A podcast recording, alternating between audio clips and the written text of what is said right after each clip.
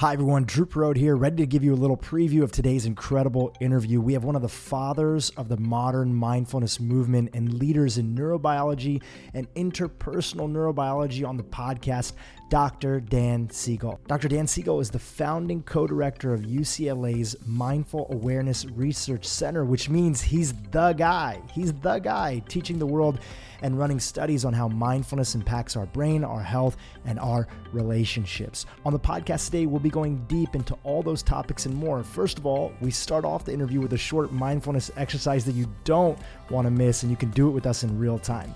Then we jump into why mindfulness is more important today than ever before. We talk about what's happening in the brain when we're not mindful and how that can prevent us from accomplishing our goals and dreams in life. We also chat about interpersonal neurobiology and how mindfulness lets us tap into this universal plane of potential that can leave us feeling more joyful and connected with those around us, those that we love. As the kids say these days, this podcast is straight fire. Even if you're familiar with Dr. Siegel's work, much of this interview will be new content. I hope you enjoy. And now on to my formal intro with Dr. Dan Siegel. Welcome to the Broken Brain Podcast. I'm your host, Dhru Purohit, executive producer of the Broken Brain docuseries. This podcast is dedicated to continuing the conversations that Dr. Hyman and I had and started during the Broken Brain series. Each week, we'll invite a new guest who we think will improve your overall brain health, help you feel better, and most importantly, live your best life. Today's guest is someone who I've looked up to for quite some time, and I'm a little starstruck that he's here Dr. Dan Siegel. Dr. Dan Siegel is a clinical professor of psychiatry at the UCLA David Geffen School of Medicine, founding co director of the UCLA Mindful Awareness Research Center, and executive director of Mindsight Institute.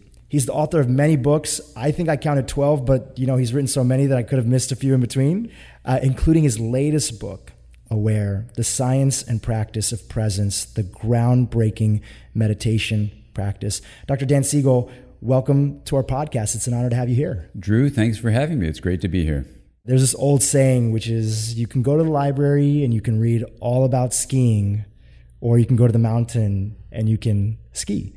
Uh, so, on that note, I would love if you would start us off with a short awareness practice. I think podcast is a perfect medium to do it in. Could you lead us through something? Sure. I mean, the uh, important issue for an awareness practice is that you want to pay attention to whatever that practice is having you do. So if you're driving a car, or listening to Dhru and to me, it may be harder to do this. So um, this is where it's always a challenge using an awareness practice on a podcast. But let's try it out with a simple breath practice. Uh, if you are driving, you know, watch the road and keep yourself there. Uh, but even doing that, you can still do this breath practice. And it goes like this We're going to choose one place where the breath can be sensed. It might be the air coming in and out of the nostrils, and just try feeling that for a moment.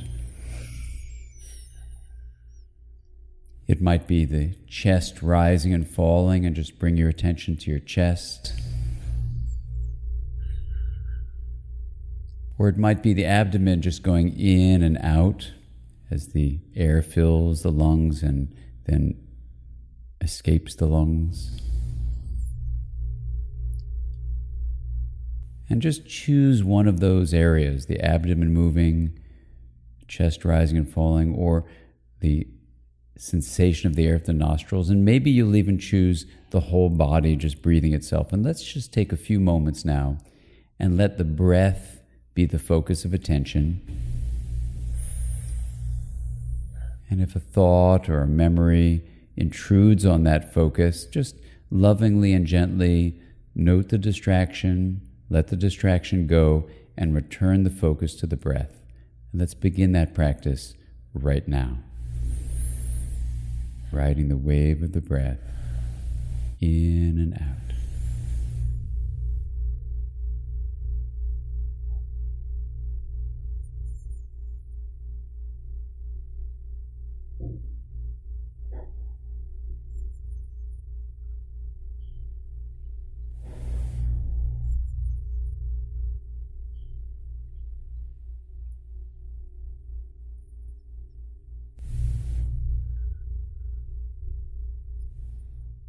Taking an intentional, perhaps deeper breath, we'll just bring this very brief breath practice to a close for now.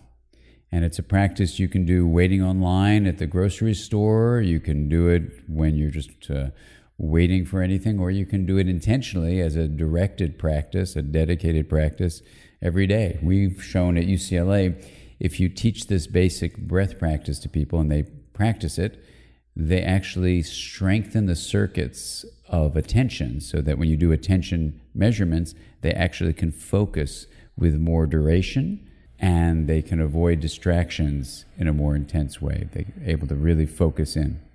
That's beautiful. Amazing. Thank you for that.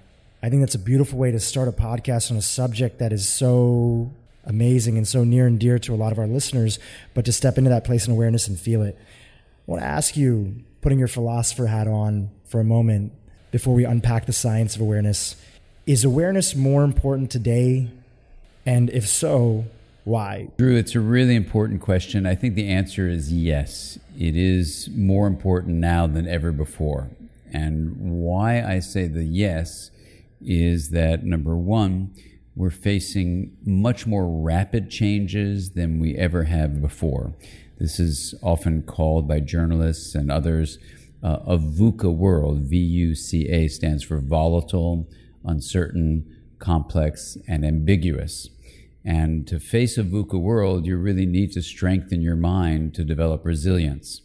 Resilience both in how your brain functions, but also in how your body is going to deal with these stressors because what we'll explore is actually what you do with attention, awareness, and intention, three aspects of the mind.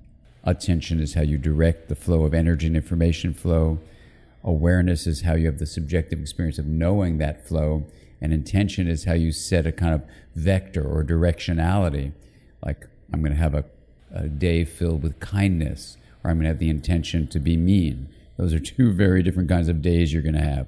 So when you develop kind intention, when you develop focused attention, and when you develop open awareness, those are all things you can cultivate. Research shows you're going to actually improve the molecules of health of your body in ways we can talk about. And you're going to also grow areas of the brain, literally change the structure of your brain in ways that are called integrative. And an integrated brain is differentiating its areas and linking them. That's what integration means. And the more you have an integrated brain, the more you have a resilient life. A more nimble brain that's able to coordinate and balance allows you to deal with life stressors, allows you to regulate emotions and thought and behavior. And in many ways, integration in the brain is health of your life. When we get a little taste of awareness, just even a short practice here, and of course, this community being aware, very aware of meditation. Um, they know how they feel. But I think it's always useful because the practice of mindfulness, practice of meditation, these other skill sets you teach are very new to individuals. So it's I love to start with the basics. What is the opposite of awareness? And how does it show up in our life? Because sometimes the obvious isn't so obvious to people.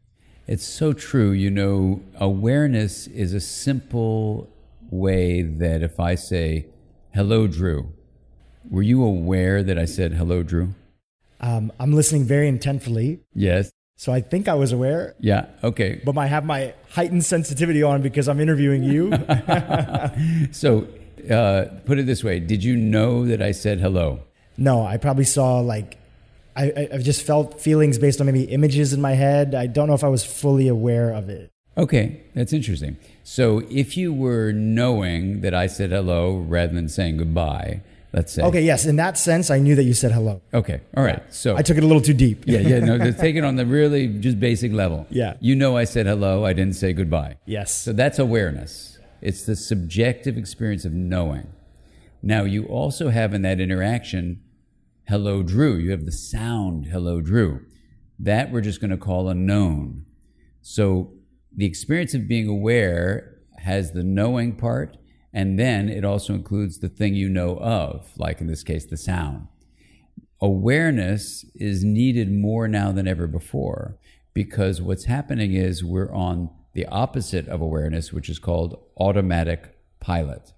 So when you're not present for life, when you're not aware, when you're not receptively open to what's going on, that's what presence means.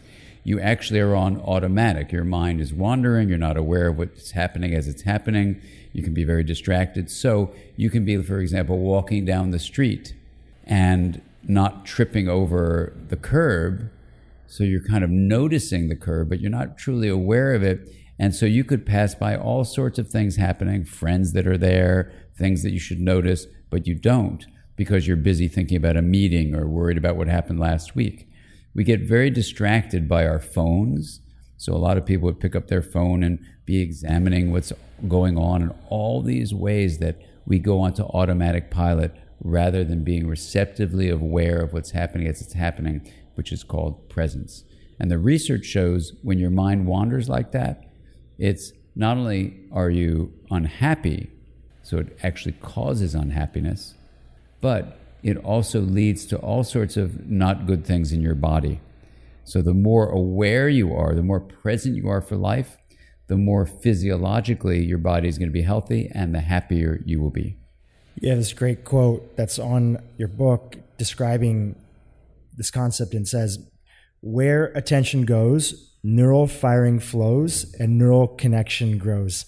Can you unpack that sentence for us? Absolutely. So, where attention goes, neural firing flows and neural connection grows. The, the reason I came up with that phrase is people always wanted to know what does attention really do?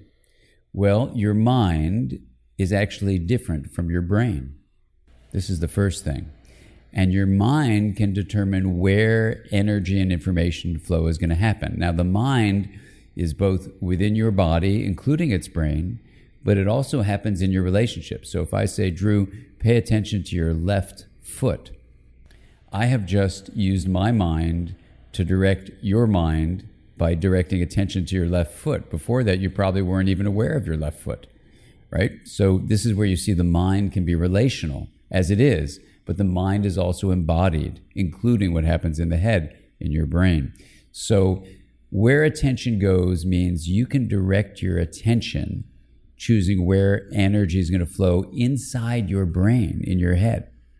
And what happens with that is that you're getting very specific circuits in the brain, networks, connected neurons in the brain to fire. So, where attention goes, your mind is choosing that neural firing flows. Neural firing basically is the activation of neurons so that they're literally sending charges down their long lengths called an action potential. They're releasing chemicals called neurotransmitters. This is all electrochemical energy flow. Your mind made that happen.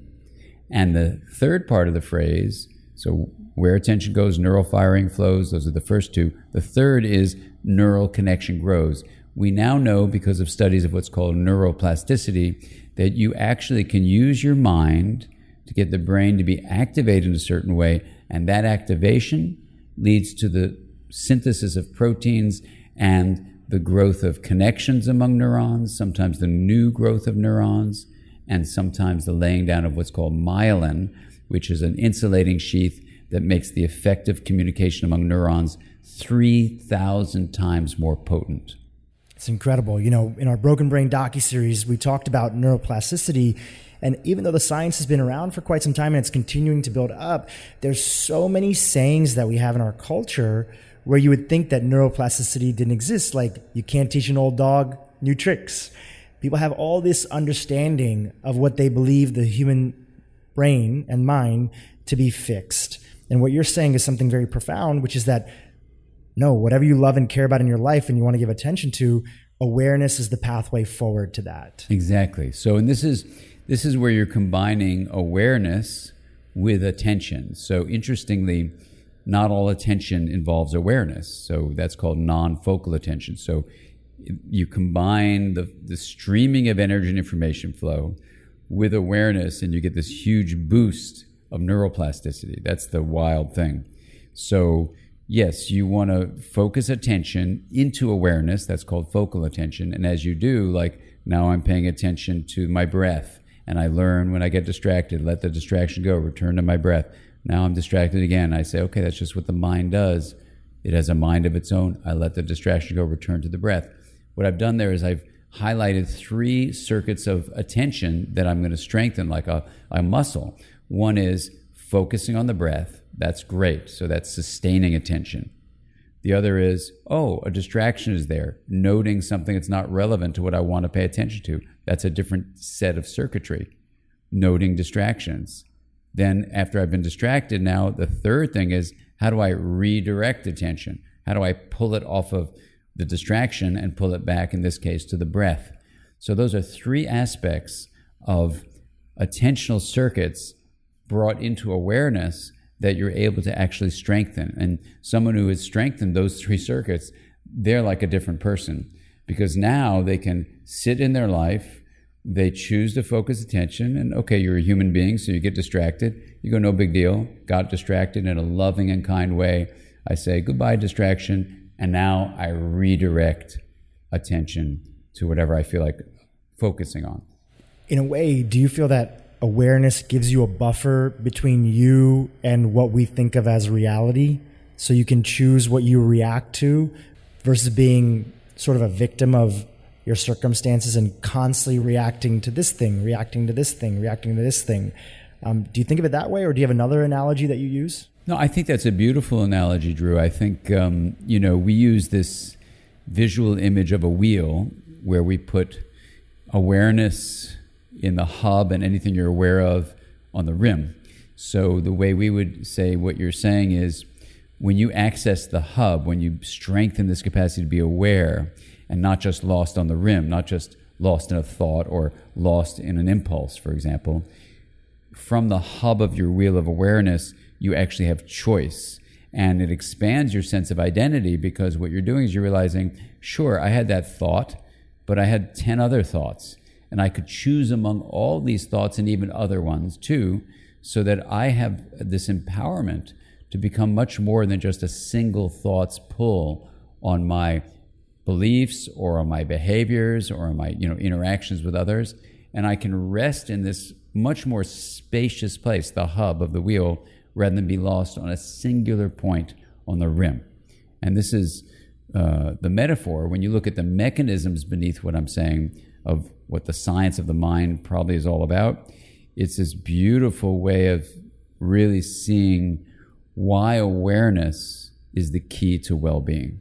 And let's talk about the science because I think some of these concepts you're talking about, and even the term awareness, if you would find a book even 10 years ago on awareness, 15 years ago, it'd probably be in the spirituality section of yes. the bookstore. And now you're seeing the shift where I mean, you must be sitting back smiling, looking at sort of the way the world is evolving and the attention on, I mean, meditation being mainstream, mindfulness being a conversation that so many people are interested in, billion dollar businesses being created on the idea of trying to create mindfulness for people and just that attention being there. But those books are going from the spirituality section to the business section, the science section, and you're writing those books. So help us understand some of that science that you were just sharing with of what people may not understand of how deeply awareness is tied into the functioning of the brain. What are those background mechanisms that are happening that play into awareness? Yeah, well, it's really fascinating. Just to stay with the brain um, initially, uh, it doesn't have to end with the brain, but it's a good place to start. Um, what we now know from very careful studies of let's call them mind training practices that cultivate focused attention, open awareness, and kind intention. And let's name those as three pillars of mind training. What we now know is that you will literally in your brain grow integrative circuits. So you're going to literally grow with this training of the mind, including open awareness, focused attention, kind intention. You're going to grow the connections between the left and right side of the brain. You're going to grow an area called the hippocampus, which is involved in memory systems. You're going to grow a region called the prefrontal cortex, which helps regulate all sorts of positive things in your life, like regulating emotion and thought and things like that. And you're going to even grow the connections among what's called the connectome.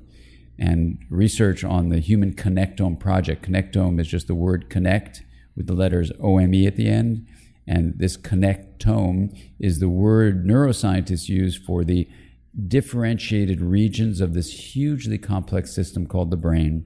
and how they're interconnected to each other. The Human Connectome Project came up with a statement that every measure of well being they could find was correlated with one connectome characteristic. And that was how interconnected the connectome is, how integrated the connectome is, is the best predictor of well being. So, what I'm about to say to you is absolutely amazing. Three pillar mind training grows a more interconnected connectome. So, if you were really just focusing on the brain alone and said, What do brain studies say is the best thing I could do to create well being in my life? It, the answer would be make a more interconnected connectome. So then you go, Cool, how do I do that? And the research from independent studies is in. You do these three pillar trainings, and you will create a more interconnected connectome, which the other studies show is the best predictor of well being. And amazingly, if you look at the opposite of well being, people who've suffered horrible, horrible traumas um, and they haven't been resolved, they have impediments to an interconnected connectome. They have impediments to neural integration. So, what we want to do is offer them these practices and let's do the study to show hey, even if that was your legacy, you can grow a more interconnected connectome, even if you came from a place of really um, deprivation from that. That study hasn't been done yet, but ideally, we would be able to show now that, okay, we have the mind training practices that are going to grow this. Let's take not only everyone on the planet, but let's take especially people who have had challenges to that area and help them grow their brain in a healthy way. Can you run us through those practices, those three practices again? And are there practical ways that we can bring it into our daily life and do those oh, practices? Absolutely. So the Wheel of Awareness has all three practices built into it, just by good fortune. So the idea of the wheel is simply that you have the hub of awareness, the rim of what's known, and the rim has four segments. It has the first segment is what you bring in from the first five senses. So hearing, seeing, smelling, tasting, touching. You then move the singular spoke over from that first segment to the second segment. That's the interior sensations of the body.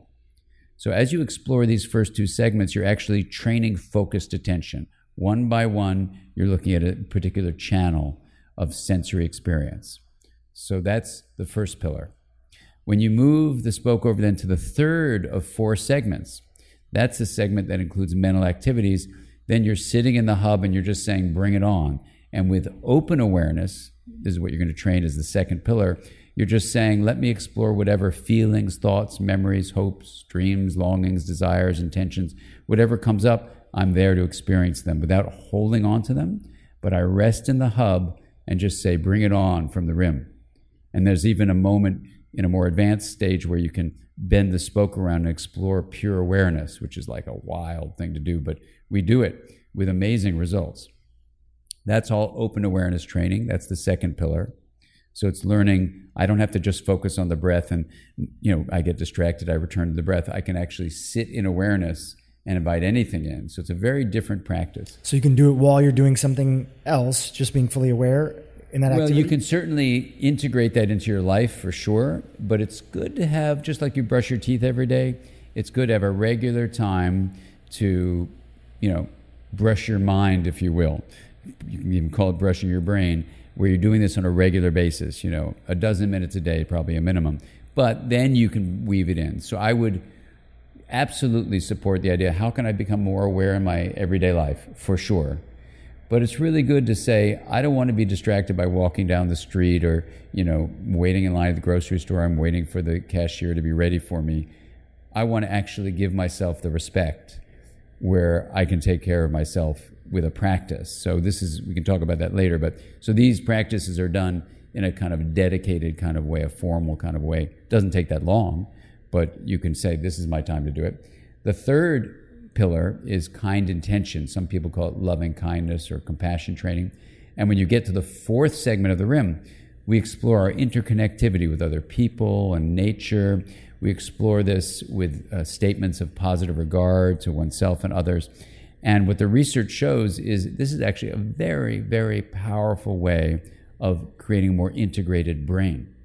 So if you're looking for the three pillar practices in one practice, the wheel of awareness has all three built into it. And this is what's so exciting about it because it started purely from scientific reasoning saying, if I'm going to integrate something in my life and consciousness is needed for change, which it looks like it is, how do I integrate consciousness? And luckily now we have the three pillar studies that show it actually integrates your brain when you have all these three things going on. So it's a very exciting moment because we have now one practice, the Wheel of Awareness. We give it away for free from our website so people can just do it. Uh, you now have the book that says, here's how to do it. And in fact, if you want to, you don't need to, but here's the science behind it, which I find incredibly fascinating. And it not only integrates your brain, but you know, it reduces stress, improves the immune system functioning, improves cardiovascular functioning by lowering blood pressure and optimizing cholesterol levels, making the heart and brain communicate in a more balanced way. It reduces inflammation by changing what are called the epigenetic regulators that determine inflammatory response. And it's even raising this telomerase level to slow the aging process. So you actually are going to maintain and repair the ends of your chromosomes. So if someone told you, Dhru, hey, there's a medication you could take, you would say, well, I'm not going to only take this thing that does these five ways of improving the bodily health and integrates my brain. I want to invest in that company. Well, it's not a medication, it's a meditation, which is that word freaks people out, but it just means a practice that trains the mind.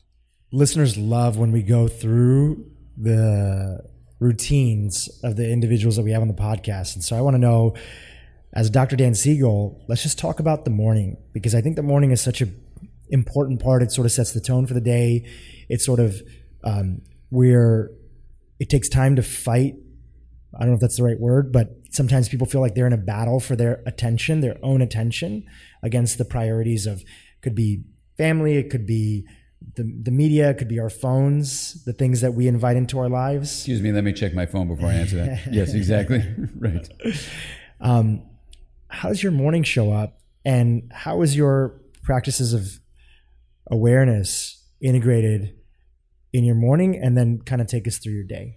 You know, studies support exactly what your listeners are really interested in. What is the regular practice? And what you're saying, Dhru, is so right. there's some studies that suggest what you do in your morning sets your cortisol level for the day. I mean, it sort of sets your stress level for the day. So I try to do as best I can the wheel of awareness practice every morning. You know, sometimes if I'm tight on time, I'll do like a 10 minute version where with each breath you move the spoke around.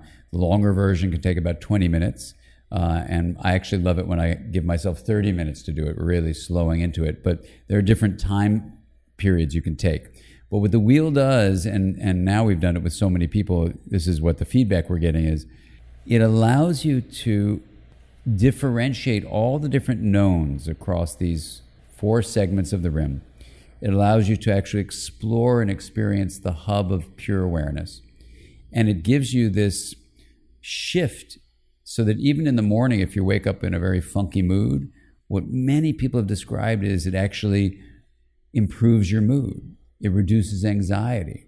Even for people with chronic pain, it actually significantly lowers the pain, which I thought was a very amazing finding. I didn't imagine that would ever happen, but it's consistent with other studies of mindfulness practices where not only is the subjective experience of chronic pain lowered with mindfulness practice, but how the pain is registered in the brain is significantly reduced. So it's not just, oh, I'm ignoring the pain. It's literally your brain is registering less pain just with what you do with a mind practice. And I say just very respectfully, but it's not like you've got to do some massive um, this or that. It's just just like you brush your teeth for dental hygiene.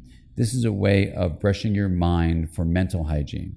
I won't call it mental floss, but it's a kind of it's a similar kind of thing where you're literally saying in the morning, I get up, I do my wheel of awareness practice, I've done basically in one practice the three pillars of focusing attention, opening awareness, and building kind intention.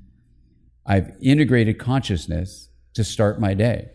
And, and paint a visual for us. Where are you at your house? Are you sitting in? Yeah. You know, do you do it in different places? Well, it depends. It depends on where my wife is with her meditation timing. Okay. Because we do have a meditation little, little spot in our house. Yeah. Uh, and so if she's there, I won't go there. But you know, because we like to give each other space for the meditation time. So I have a chair in my room. You know, my office. You know, little office at home where I will I will be there and I will be you know saying okay. Um, this is my time. I turn my my phone isn't even on because it's the morning, but I'll set the timer if I know I, I need to, uh, and I, I do it by memory because you know obviously I've made, made up the wheel of awareness. But sometimes I'll even listen to my own voice uh, from the website uh, directing me through it, and that's actually a little uh, easier to just follow me, follow the voice. Because sometimes, especially when you get to certain um, moments, like dropping into the hub itself, it's like awesome. And if I'm not in a rush, I'll just like hang there. And it's like this incredible joy. There's this feeling of love and awe that emerges. And so if I'm not, if I don't have to go to another appointment, you know, then I'll let myself space space out there, which is space in really is what it is. And it's beautiful. So that's my day. You know, I start that way, then, you know, either go exercise, you know, at the, at the outside or in the gym or something and then have a good breakfast and then So just a on. couple couple questions on that, just because I think it's always beautiful when people start seeing themselves, and of course everybody's routine might show up differently. So you'll you'll do it just sitting in a chair. Um, sometimes you'll listen to your own voice, which I did your I did I don't know if it's the same audio. I don't think it was the wheel audio. I just did one of the audios that were on your website. Yeah. before the interview. Right. Um, Oh, you we'll did link- great. Yeah, and we'll link up to the show notes so you can find all those. Is this right after you wake up? You brush your teeth? You take a shower? Like, Oh, that, it- that kind of detail. Yeah. I get up, I go to the restroom, uh, I probably brush my teeth. Um, if the dog needs to go out, I probably feed him first so he's not like barking. Uh, if he's sleeping, well, the dog issue is I, it depends on what he did the night before. Anyway, so I take care of the dog and then I do the meditation. Oh, beautiful. Yeah. Now, sometimes if it's earlier, I won't mess with the dog and I won't even brush my teeth. I mean, I'll just say, this is great. I'm just going to do the wheel right now. I love it. Yeah. Um, there's two of my favorite authors, uh, Seth Godin and Steven Pressfield, Mm-hmm. and they've written and they've talked about this thing called the lizard brain. Yes. Uh, this portion of our brain where resistance comes from, and it's sort of like our ancient brain, right? I guess the proper the medic the physical term in anatomy would be, I guess the is it um, Brainstem. yes the It brainstem. would be probably the best term to use for the reptilian brain. Yes, the reptilian brain, exactly. Mm-hmm. Lizard brain, reptilian brain. And they talk about this idea of like this resistance, this force that even if we know that something is good for us, we're listening to this podcast, we think this is an amazing idea. We do these meditation practices. We did the awareness practice in the beginning. We've actually physically felt the sensation, the feeling of joy, feeling less anxious, feeling more calm wherever we are. And then people have sometimes a hard time integrating it into their life. Yeah. What do you think about that? Well, I, I think it, it's important to acknowledge that they're not just the old, old reptilian parts of the brain, but even more recent uh, contributions to the brain. The cortex have all sorts of resistances. So we get into habits. Uh, and we don't really see the value of something, and so we rationalize why we should just, you know, be pulled to do something. So, like, let's say, um, you know, I'm finishing a project, I'm finishing a book or something else, or I got a bunch of meetings coming up and I have to prepare for them. I can understand where there's a pull to not do the wheel of awareness. That's a time when I need to do it even more, right? And so, so the to-do list that we have, not in the reptilian brain, but even the cortex, the higher part of the brain, can pull us away from something that even is good for us. You know, there's a number of um, ways you could dive into that because there's a vertically distributed system that does link into the reptilian brain, but up into the cortex It has a, a, a various names, but people call it the reward circuitry. And just distinguishing the word want from need is really, really important. So let me let me give you an example. If you say, uh, "I need to do something. I need to deal with the the, the work that's coming on to this today, and I absolutely need to do it. I need to do it," uh, or and you don't distinguish that from the feeling of wanting or even more to the liberating side is liking something. So let's say I say, I like to be prepared, but right now I'm going to do the wheel of awareness because that's just as important. That's very different from saying, I need to, or if you push the want to, a desperate kind of want, I want, need to do this thing, preparation. The reward circuit responds very differently to that. So if you just say, you know, like, let's say chocolate, I really like chocolate, Dhru. And let's say you had a big bar of chocolate here. I could have a little bite and that would be fine. And I would tell you, I like it, whether I eat the whole thing or eat just a small bite or have none of it. I still like it. But if I say I need it or a desperate kind of wanting, then if I don't have it or have the whole thing, I feel like I'm depriving myself. Mm. And it's amazing. But what you do with your mind in terms of distinguishing I like something versus I need something or I desperately want something, it makes all the difference, even in approaching something like, do I eat the chocolate or not? Or in the morning, if I say, look, this doing the wheel practice is something important, even though I need to be prepared, it's okay. I can actually let that go and say, I like to be prepared, which I will, but I need to do the wheel. And here I say, I make it a habit like that, where I have to do it. Um, so that's a whole different set of circuits in the brain, but there are many circuits that make it so we may not do things that are good for us. And doing a process like saying, well, this is something that I'm going to choose to do. I like to do it. It's something important for me to do. You can actually start building it just like you do with brushing your teeth. No one particularly likes to brush their teeth. But after a while, they realize it's actually a better taste in your mouth. And if you're kissing somebody, it's a better taste in their mouth. So, in all these ways, you start just to make a habit of it. The wheel is the same way. It's got so much packed into it that people feel good after they do it. It can help you explore stuff that's difficult. So it's not like it's always like, you know, pure relaxing. It's not the same as a relaxation technique. It can be really, really informative and incredibly transformative.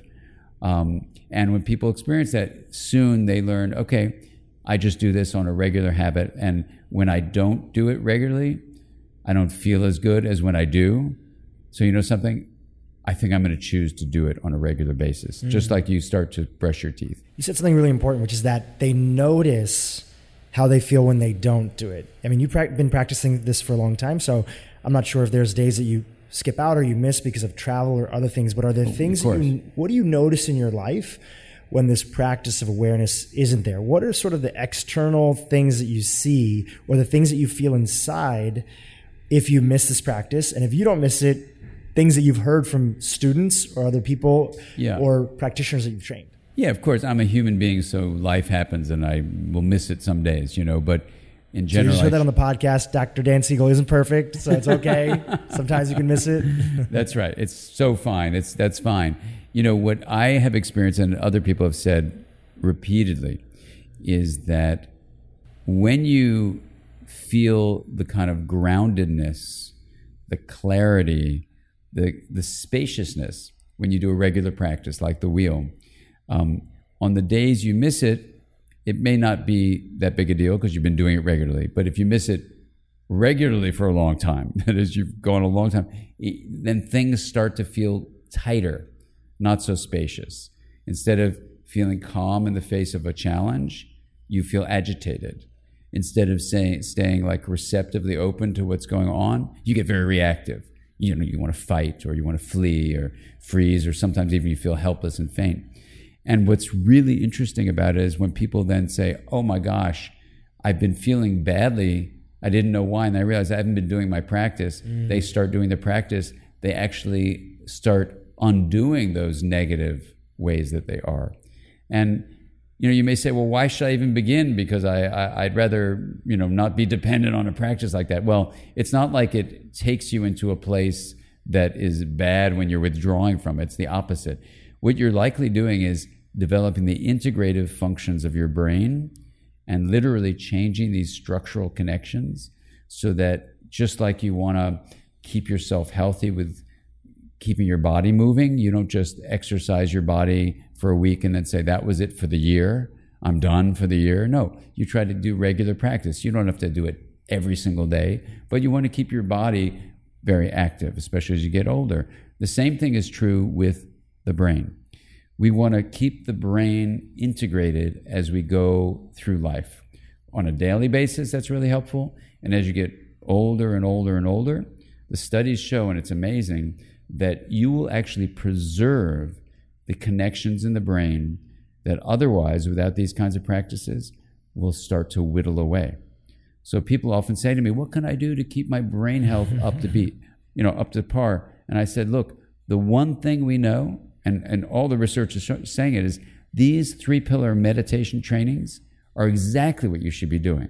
You know, there's a lot of controversy about other things, computer games, and all these other Sudoku. things. Sudoku, all sorts of controversy about that. None about meditation, as far as I can tell. Mm. You know, so and this fascinating thing about basically developing a richer relationship with yourself is also going along with the other thing people say you should do for your brain, which is rich relationships with other people. So, even though you might not think of meditation as a relational process, it actually is.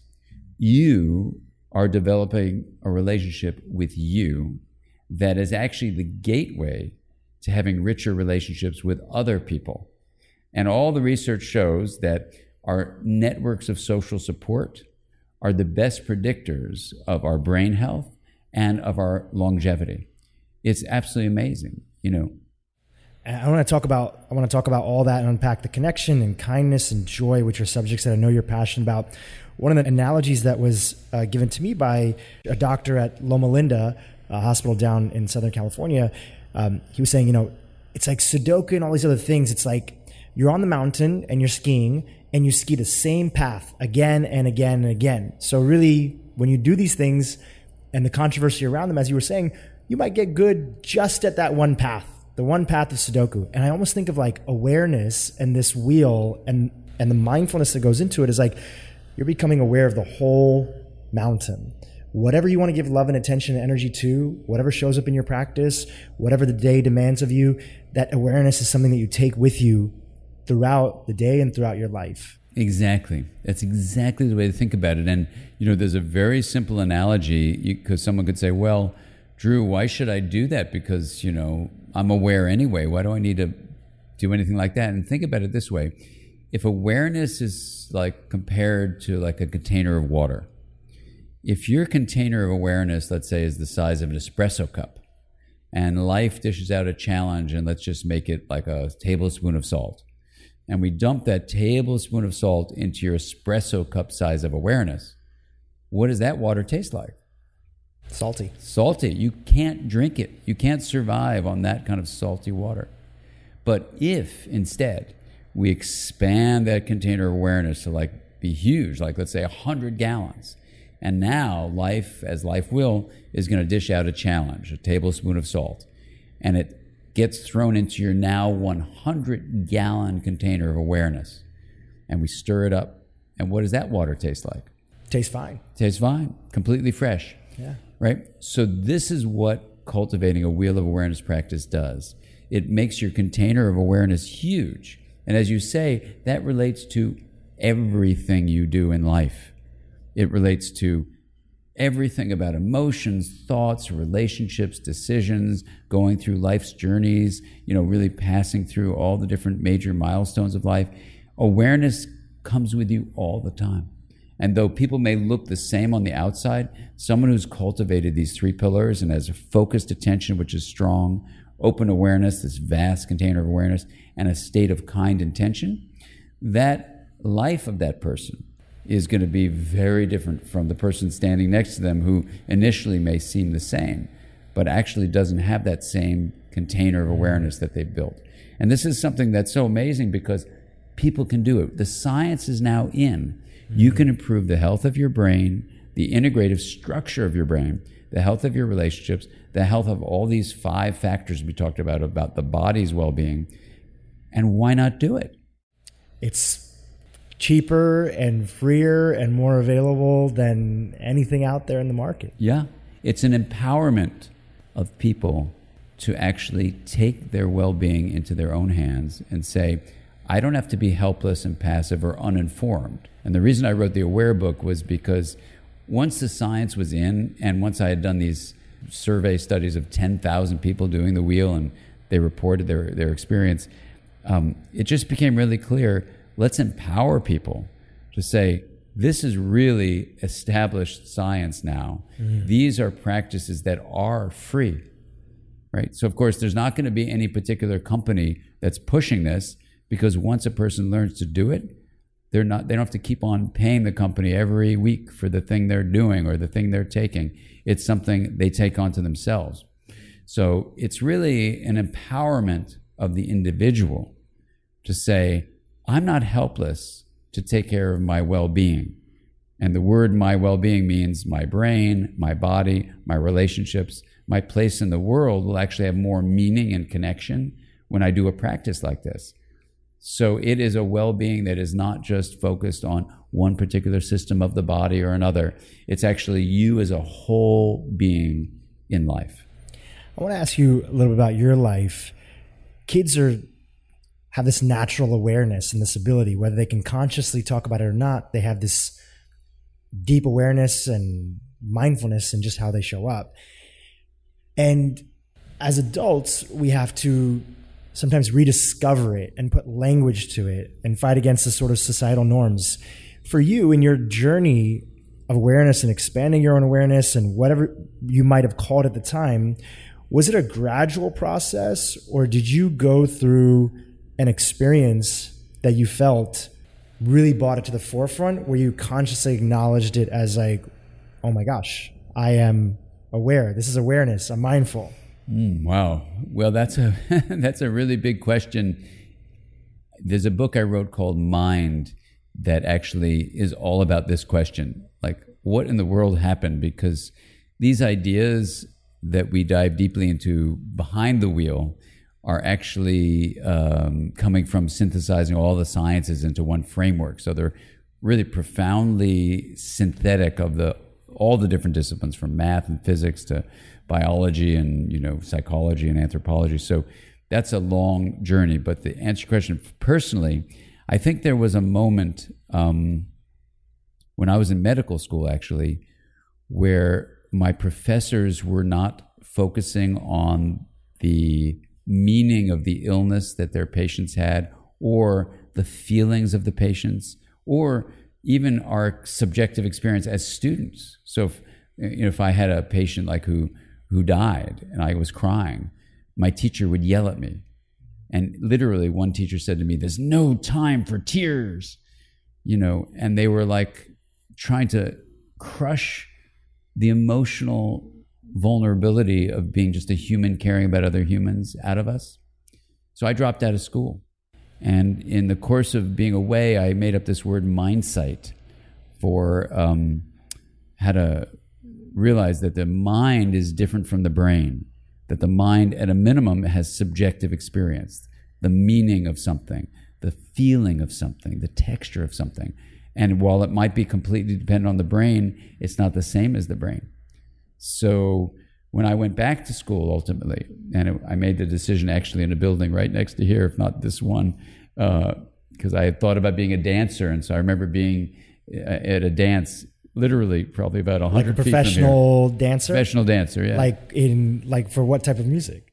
I was initially going to do ballet and okay. then jazz. That's a whole nother story. Yeah. And my girlfriend at the time was a ballet dancer and we were doing modern dance performances probably right there right here in Santa Monica. Window. yeah yeah i mean literally i think it was right here and i'm having these kind of chills about it but in any event there was a moment when i took a deep breath it was sadly it was right at the time that John Lennon had been killed, mm. um, and you know his assassin uh, in his mind, had believed that he was the true Lennon and had to go find what he considered to be the imposter, imposter and kill him. And I realized at that moment that the mind was a really serious thing, and to ignore it was really not okay. So I decided when I realized I was not going to be a dancer and I wasn't interested in being a choreographer, um, I took a deep breath and I said, I'm going back to medical school. I went back with this word mindsight, and it was at that moment, this awareness that people's subjective experience really matters. I mean, it's really important. And even the scientists that I was working with would act as if it didn't exist. Mm. I knew they were wrong. So everything since then, that was like around 1980, so it's a lot of years now, has been a journey to say The mind, though you can't put in a test tube, is real and it's really important. So, this book, Aware, is a practical application of that journey to say your subjective experience of being aware can't be put in a test tube. It can't. It's your subjective sense. I know I'm aware. And yet, it is a real entity. So, how can we explore the science of that subjective reality? How does it relate to our meaning in life, our connection in life, what some people might call spiritual? And I was never um, educated to use that term. But when people hear what I'm writing about from a scientific point of view, they go, oh my God, it's a bridge not only into the science of the mind and subjectivity, but all the different journeys into finding meaning and connection, what some people call spiritual journeys. And I said, Is that about meaning and connection? They go, Yeah, that's all the word spiritual means. I go, Oh my God, well then let's have a common discussion about it. Mm. And the aware approach with the wheel of awareness when it gets into the deep, deep science of mind beneath the wheel, because the wheel is a metaphor, it's a practice. But when you look at the science of it, people read the science, they go, oh my gosh, here is a scientific view of what all these different, quote, spiritual traditions, contemplative traditions, wisdom traditions have been saying, but this is coming purely from a scientific framework. And so the journey has come to this place of conversation where it's like you can really be a rigorous scientific synthesizer, staying really close to conservative interpretations of science, and honor subjectivity.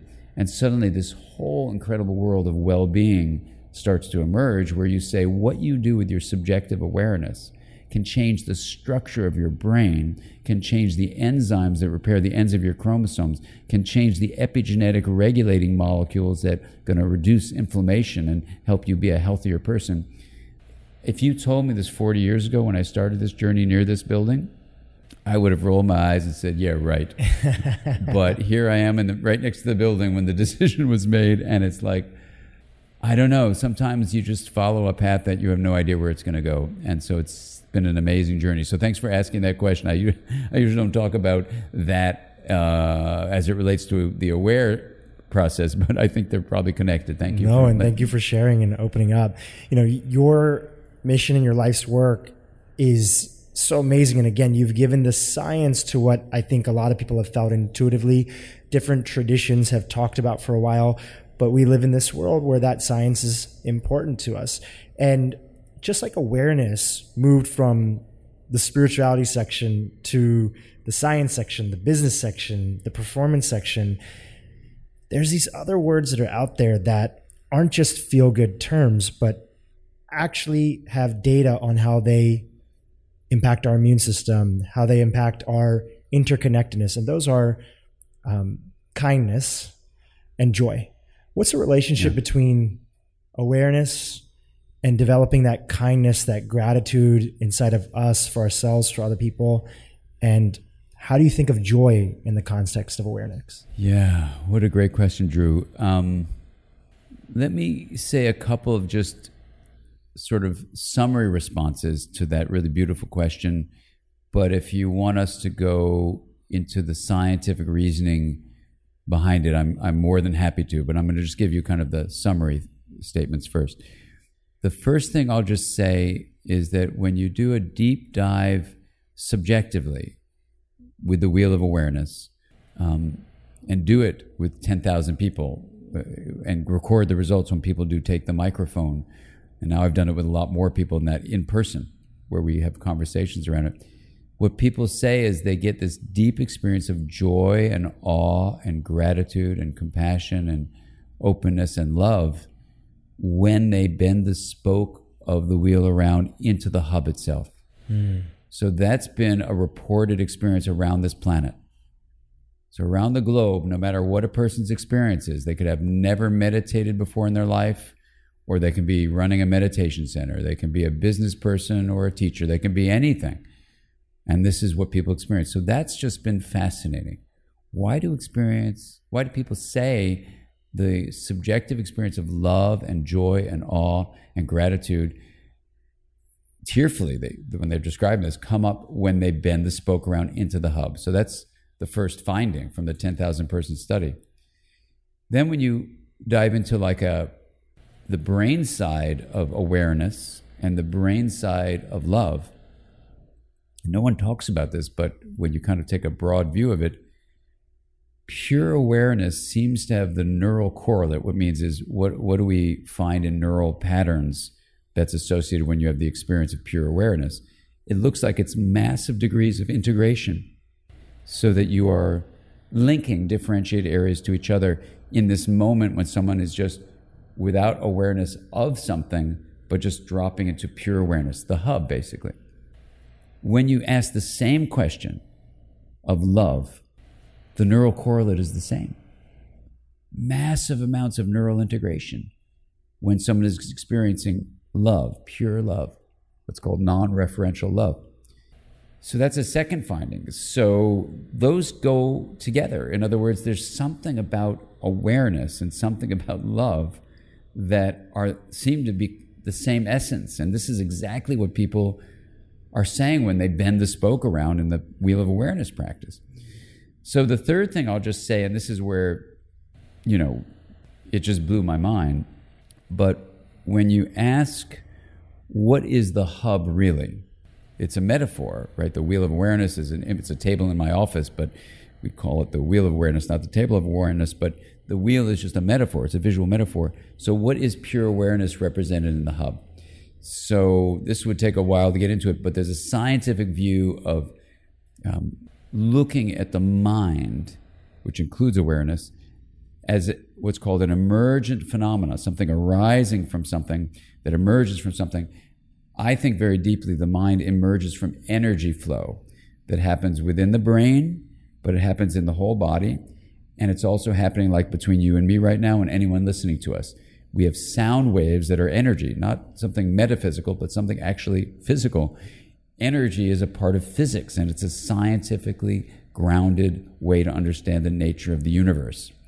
I think the mind is an emergent property of energy. So when you make that proposal, which I made back in the early 90s, you know, suddenly things become clear that if you just stay with the brain, you don't get this bigger picture.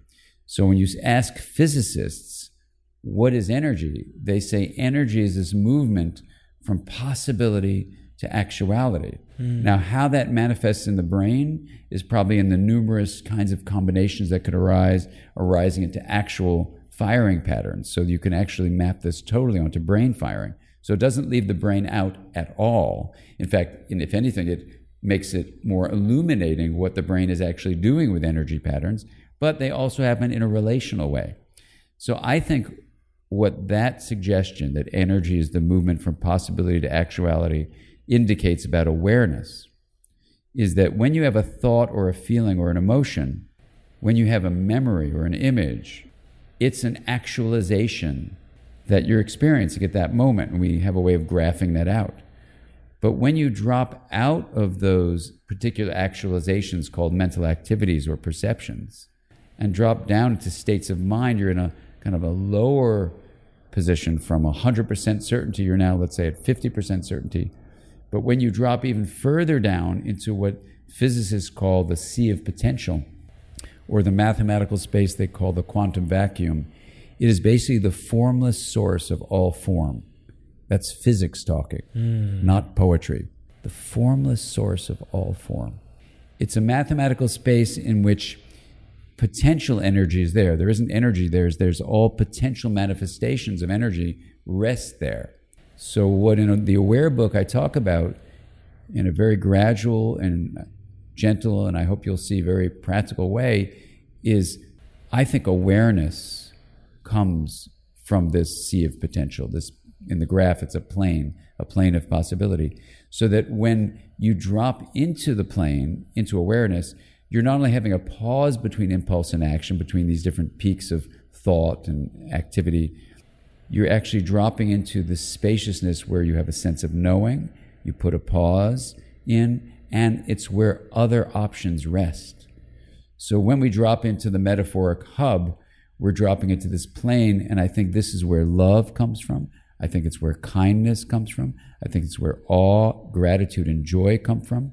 And so I was actually doing a whole week retreat with one of the world's experts in awe, Dacher Keltner. And it is an absolute blast to work with that scientist where we had 150 people in the retreat. To have so many people say, I'm experiencing this awe, this sense of connection, and then to talk to him, this expert in awe, about how the plane of possibility is the scientific mechanism from which awe arises. And so I think we're at this incredible moment where your question about kindness is kindness is basically where you drop into this plane of possibility, and that is the portal through which integration arises, and kindness and compassion are integration made visible. And it comes from dropping into awareness, the source of love, and allowing it to happen. You don't have to make it happen. It's really creating the conditions, like the wheel of awareness practice. So you access a hub, which means you're allowing kindness and awe and joy and gratitude and compassion to naturally emerge. And when we think about that field of possibility and love and joy and kindness, it's like two people who are in that state are maybe drinking from that same field. They're both in that same field of possibility. Yeah. Basking in the love, basking in the kindness, basking in the joy, which creates this this interconnectedness. Bingo. It's profound. Profound but yet we all feel it all and the time when you step into it. When you step into it, you feel it. And sadly, people are lost on their rim. They're lost in these peaks of separation. And maybe they even hear someone like us talking about this and they go, oh, that's not for me. That's not for me. And it only takes dropping into the hub in the metaphoric practice. I'll give you an example. I, one of the first workshops I did was up in Seattle did the wheel of awareness practice. Then we took a little break, and then after the break, people come to the microphone if they feel like it to share. The first person to come to the microphone says this I'm a 70 year old Microsoft engineer. I just retired. My wife is a therapist. She dragged me here. I didn't want to be here. I've never meditated and I've never been in therapy. And everyone's cracking up, of course. And he goes, But then I did the wheel of awareness practice. Then he gets really slow and very slowly says the following thing. He goes, I did the wheel. I bent the spoke of attention around into the hub. Something changed in me.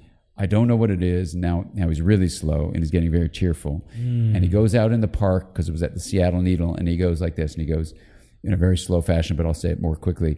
He goes, I see the gardener watering the roses and there's birds and butterflies. Now he's crying. And very slowly he goes, We're all the same thing. We're all interconnected and everyone's like cannot move.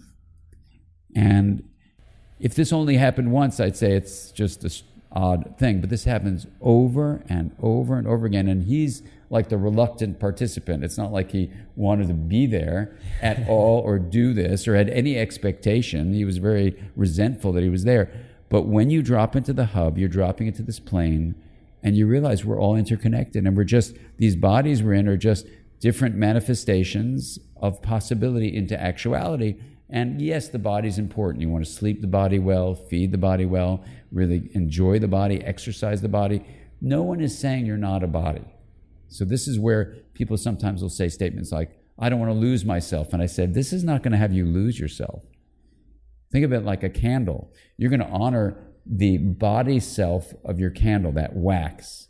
But you're now going to go from just being wax and feeling so alone and isolated in some way, people feel disconnected and meaningless. You're going to now be, yes, the wax, but now you're going to also become the flame. Because the flame is something that lights up the world together. And when this world becomes a more illuminated place, you don't say, oh, that's my part of the light, that's mine, mine, mine. No, you just contribute to a brighter world. And that's the kind of thing dropping into the hub does. And it's so beautiful the way you said it earlier, was, which is that's where we find each other. Mm. We can be differentiated in our rims, you know, differentiating these peaks. But when you learn to live also from the plane of possibility, you also become the flame beyond the wax alone. That's beautiful. Thank you for sharing that. And what a story about this individual. You know, in, in you sharing that, I'm almost I'm present to the fact that social media, which which gets a bad rap for taking our awareness and notifications and technology, I look at almost social media as trying to do what the wheel of awareness is doing. The motivations are the same in terms of how people want to use them.